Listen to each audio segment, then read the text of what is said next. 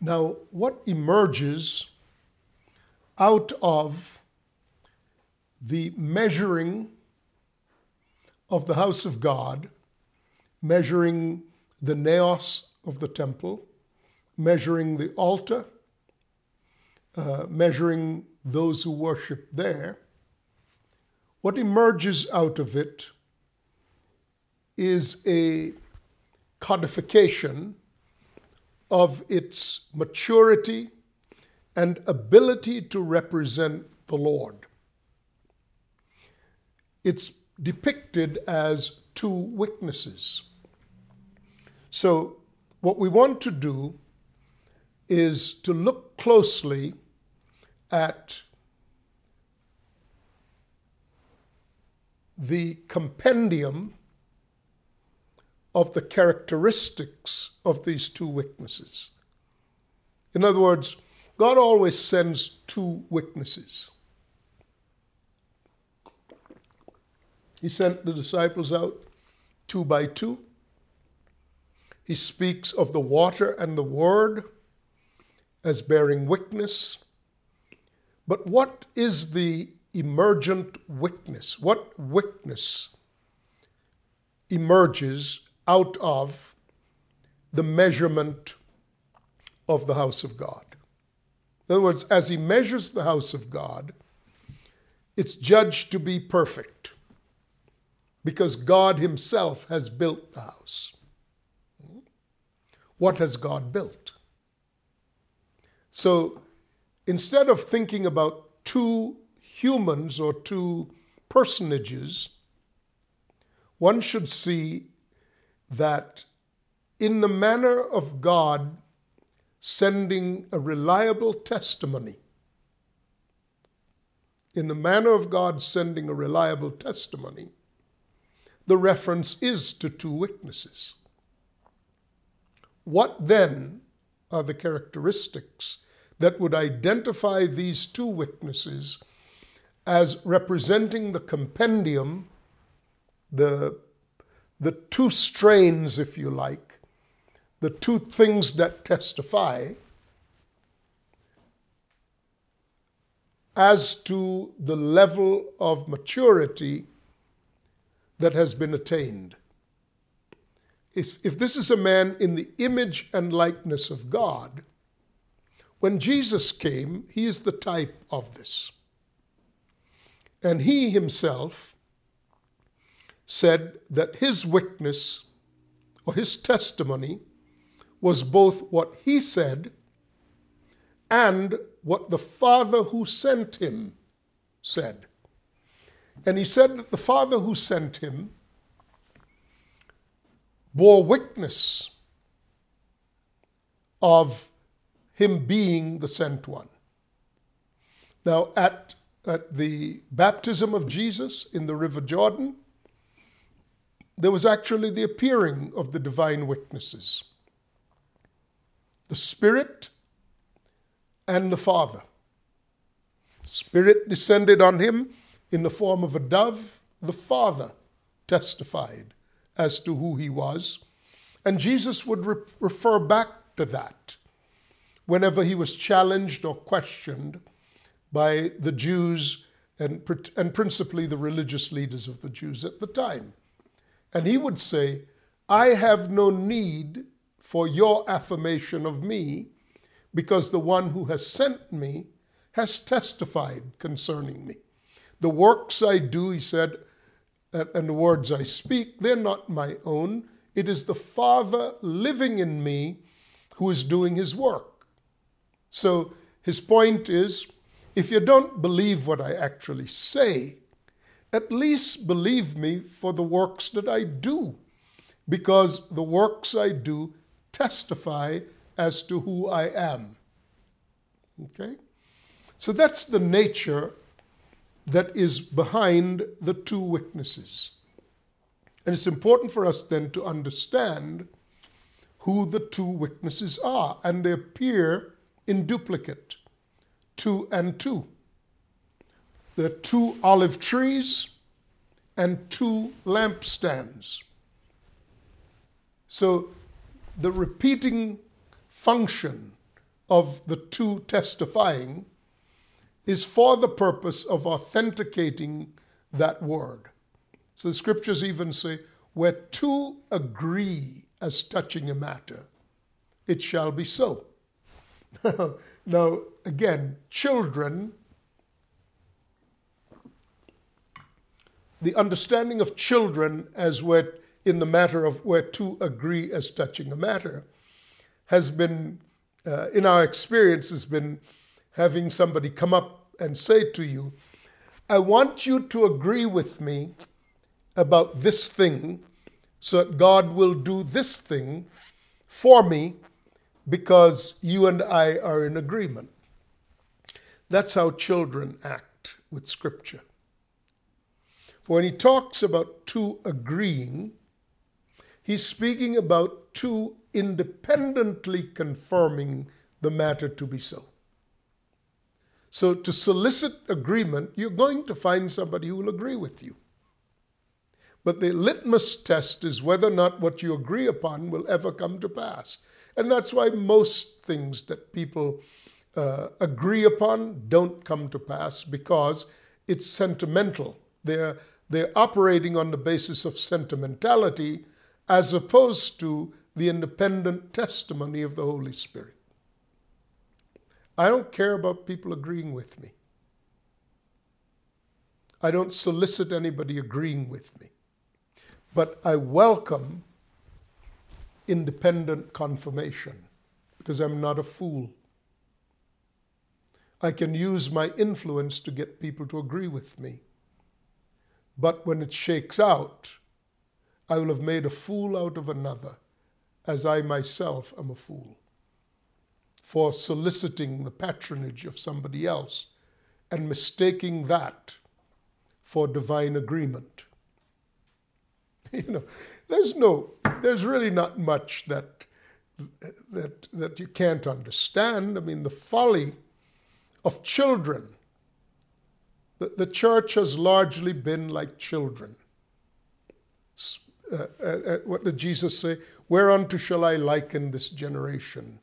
And unto what are they like? They're like children sitting in the marketplaces, calling to their fellows and saying, I've piped unto you, you haven't danced. I've mourned, you haven't lamented, which is the language of manipulation, making somebody feel guilty that they didn't agree with you. But that's the sort of agreement that is routinely passed off for the Word of God, and that's why it doesn't work. That's why it falls flat. You know, if you can agree together and make it happen, you've done it. But if your agreement is with the Holy Spirit and that independently, independent of each other, independent of sentiment, then those are the confir- confirming words that are worth something. Everything else is just garbage and trash. And, and, you know, I'm telling you it as plainly as I can. Because this is not a time for the sound of soothsaying. The diet has been rich. The spiritual prophetic diet has been rich with soothsaying, and it's made the people of God sick at the stomach, and their health is in jeopardy. Now, this, this is a time for the separating out. This is a time, quite literally, when we'll begin to see the great falling away. God is done with this narcissistic, self indulgent gospel. And he will say, Let the wicked be wicked still, and let the righteous be righteous still. Or, Away from me, you workers of iniquity. I never knew you. Yes, we're about to face that God. Because this is the time when he will not treat children as adults and he will not coddle the closet wickedness of deceitful schemings, nor will he coddle those who have been deceived because they followed according to their own lust. This is the stark message that says if you're in that condition, you'd better wake up now. Because the house is being shown, and to the house, and there are two witnesses that have arisen in the earth.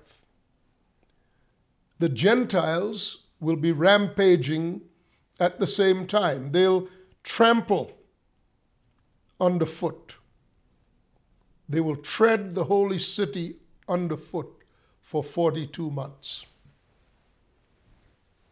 So while Jesus lived on the earth and represented the Father in the compendium of the Spirit of God and the Word of the Father and acts of the Father, the unbelievers, although they were Jews, they were unbelievers.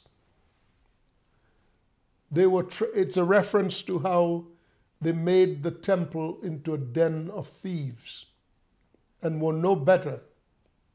Even though the temple had been given to them, they were no better than the Gentiles, which is, in this connotation and in this context, heathen or unbelieving. At the same time, God says, I will empower my two witnesses for the same time period. And they will prophesy, which is, they will authentically represent Christ. This compendium of belief, this measured and judged people of God, will exhibit two characteristics for the same period that the false church, the unbelievers on the temple grounds, the unbelievers in proximity to the, to the, the real house of God. In that time, there will be this conflict. It's significant to note that fire will come out of their mouths. Fire will come out of their mouths. What, what normally comes out of a person's mouth? Not what you put into your mouth, but what normally comes out of a person's mouth. Words. So the words of God that will come out from the two witnesses will be that which scorches the earth. In short, it will represent a return to the uncompromised truth that God had been working on and developing throughout the ages. And the reason it is described as two witnesses and words coming out of their mouths,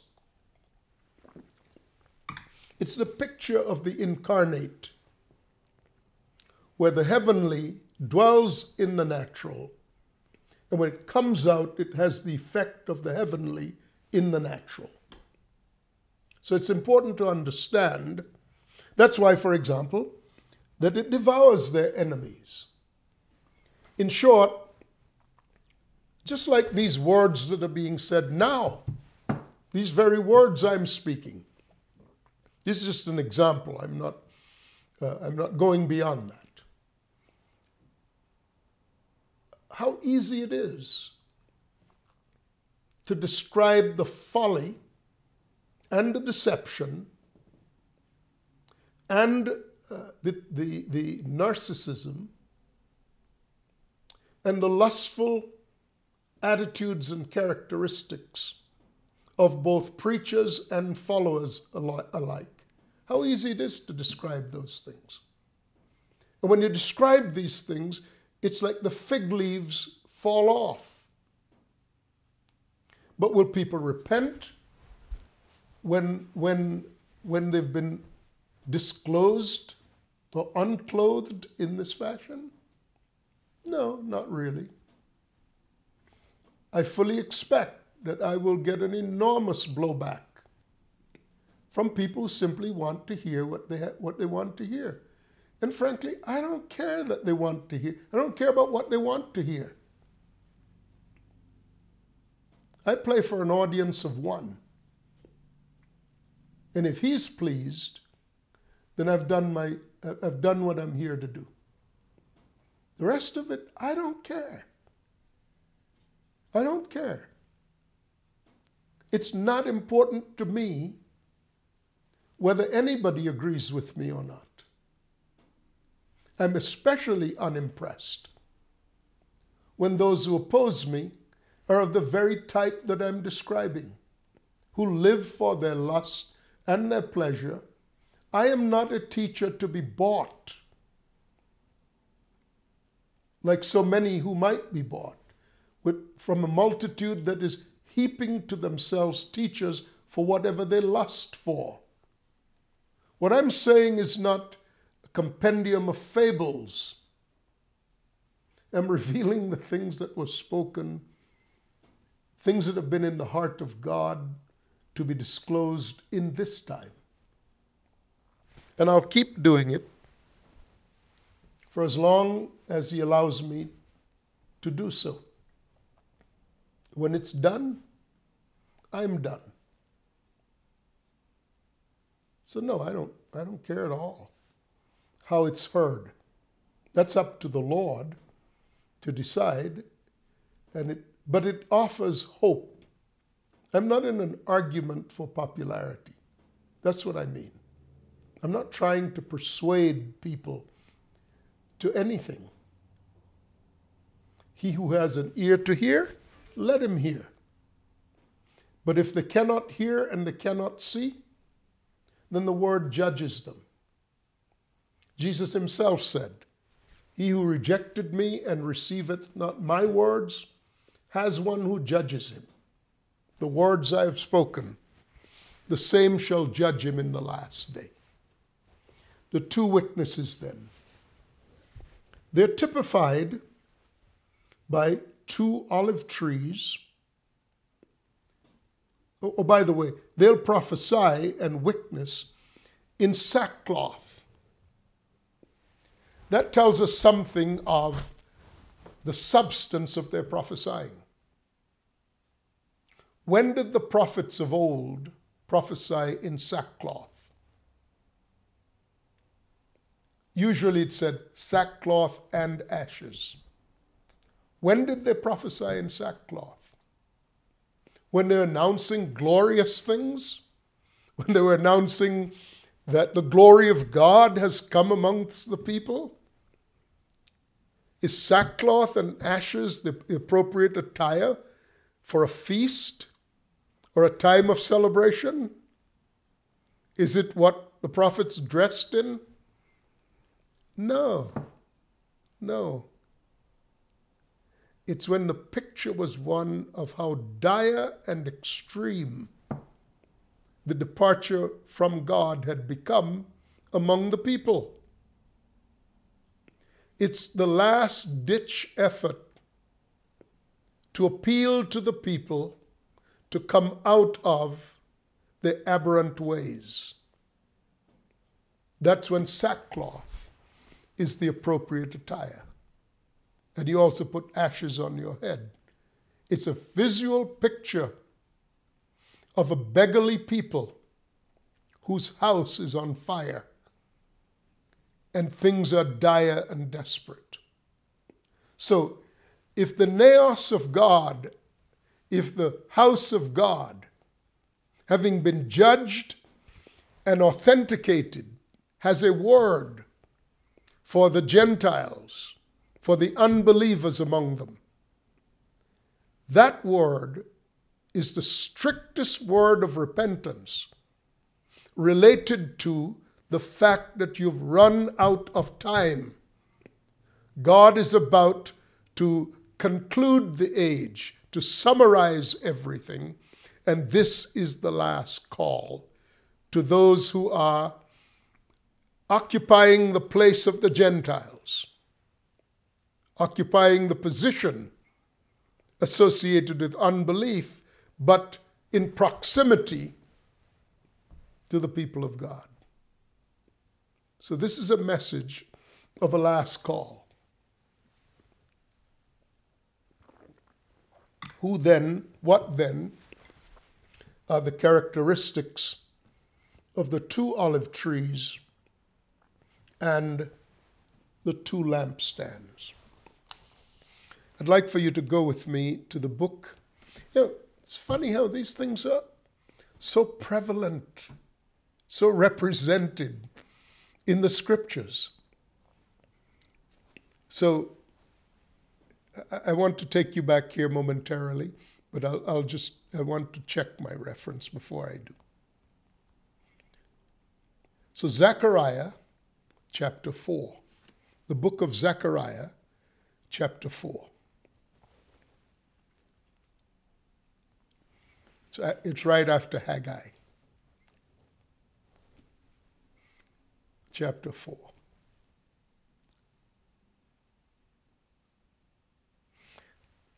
And uh, once again, it's amazing. I started in chapter 4 and I want to go to chapter 6 as well. Now, the angel who talked with me, Zechariah is speaking, the prophet Zechariah is speaking. Now, the angel who talked with me came back and wakened me as a man who is wakened out of his sleep. And he said to me, What do you see? So I said, I'm looking, and there is a lampstand of solid gold with a bowl on top of it. And on the stand, seven lamps with seven pipes to the seven lamps. Two olive trees are by it, one on the right of the bowl and the other on the left of the bowl. So I answered and spoke to the angel who talked with me and said, What are these, my Lord? And the angel who talked with me answered and said to me, Do you not know what these are? And I said, No, my Lord. So he answered and said to me, This is the word of the Lord to Zerubbabel. Not by might nor by power, but by my spirit, says the Lord of hosts. Who are you, O great mountain? Before Zerubbabel, you will become a plain, and he shall bring forth the capstone to shouts of grace, grace to it. Moreover, the word of the Lord came to me, saying, The hands of Zerubbabel have laid the foundation of the temple. His hands will also finish it. Then you will know that the Lord of hosts has sent me. For who has despised the day of small things? For, this, for these seven rejoice to see the plumb line in the hand of Zerubbabel. They are the eyes of the Lord, which scan to and fro throughout the whole earth. Then I answered and said to him, What are these two olive trees at the right and, and on the left of the lampstand? And I further answered and said to him, What are these two olive branches that drip into the receptacles of the gold pipes for which the golden oil drains. Then he answered and said to me, Do you not know what these are? And I said, No, my Lord. He said, These are the two anointed ones who stand beside the Lord of the whole earth. Now, go over with me to chapter 6. I want to try and get this in.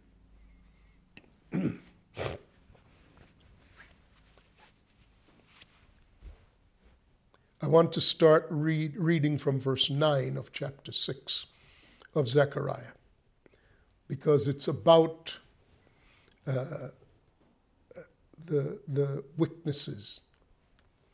Then the word of the Lord came to me, saying, Receive the gifts from the captives um, who have come from Babylon and go the same day and enter into the house of Josiah, the son of Zephaniah. Take the silver and gold and make an elaborate crown and set it on the head of Joshua, the Old Testament name of Jesus, by the way. Set it on the head of Joshua, the son of Jehozadak, the high priest.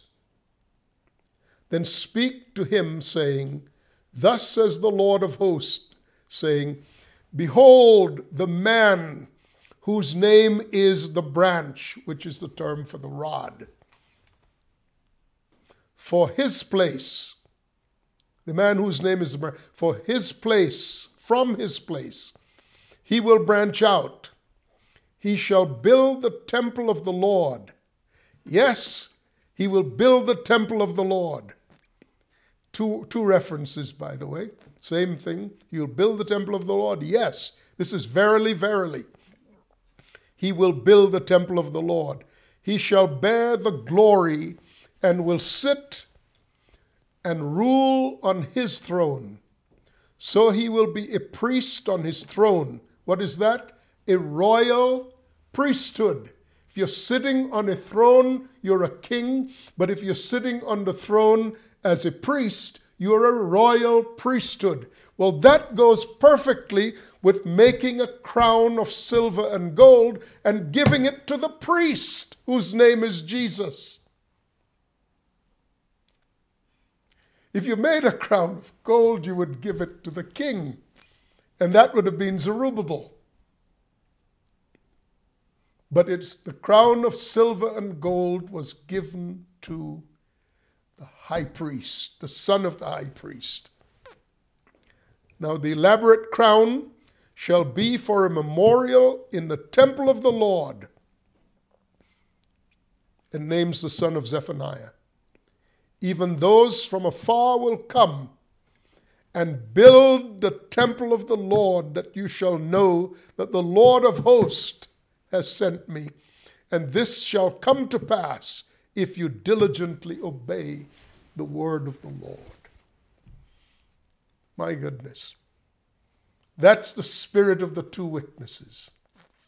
The kingly priesthood, those who rule on behalf of the Lord, but rule as the Elohim of God, the magistrates of God because what they do and what they say will be underwritten by the power of God. And note, they've come to establish uh, and build upon the cornerstone that was returned uh, to its place upon which the temple was built in the days of the, repla- of the replaced temple. My point is that in the heart of the restoration of Israel out of Babylonian captivity, the prophecy and the symbolic reference to the two witnesses and the crown of silver and gold is about restoring the royal priesthood of the order of Melchizedek.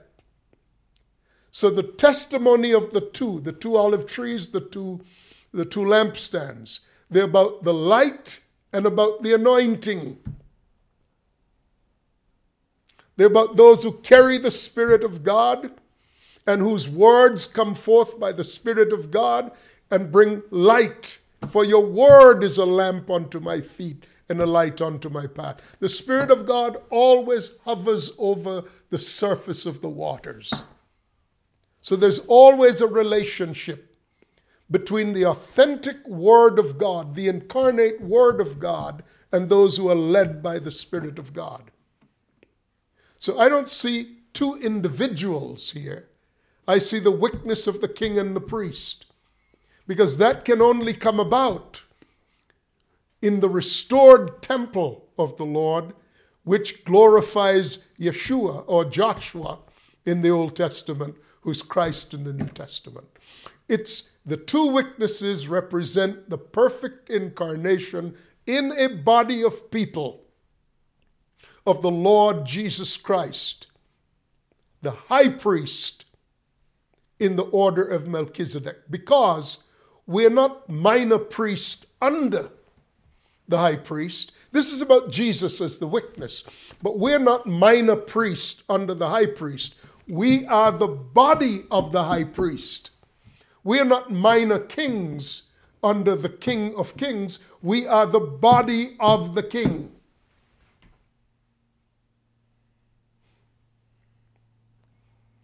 The world will have to deal with us the same as they had to deal with Christ. That's why the parallels between Christ and his ministry for 42 months, opposed by unbelievers among the Jews, and us, the naos of God, certified to measure up to the rod that came out of the stump of Jesse, approved as the as the naos of God, approved as those under the altar of God, approved as divine worshippers coming forth at the time when the house of God is tread upon by Gentiles, by unbelievers in the house of God. It's the beginning of that which will, beginning of the separation that forces the disclosure of the harlot in chapter 17. This is the beginning of that process. We'll keep our eyes on that. It's the essence of what is in the two witnesses is that they operate from the authority of God's throne with the anointing of the Holy Spirit. So they're kings and priests. That's the final witness. And when that measure comes, there's nowhere for the unrighteous and the unbelieving and the lawless to hide, whether in the church or in the temple grounds or in the world. And then we will see the beast then rising up out of the abyss because now he can't operate behind the mask of false brethren. Because even the false brethren have been revealed. Now he has to come, and there's a bare knuckle fight. Now we know Jesus himself was crucified. And there is a sense in which there is a crucifying and death. But three days later, there is resurrection, and with it always comes the wrath of God upon the ascension of Jesus to heaven, 40 years later, those who killed him experienced destruction of their city. It's a parallel in Scripture. These are parables that are being disclosed in our time because these are the times. But if you know what is going to happen, and if what you know is going to happen is the victory that has been promised all along, then gird up your loins, as the scriptures would say. Get ready, because this was why you were created. It's why you are signed to this time in history. God determined when you should live. God determined where you should live. And the greater the oppression and opposition, the greater the opportunity for your face to reflect the glory of Christ, who is your life and who is appearing as himself in the fullness of what was meant to be brought forth when the age was consumed, the fullness of that. Grace and peace be with you.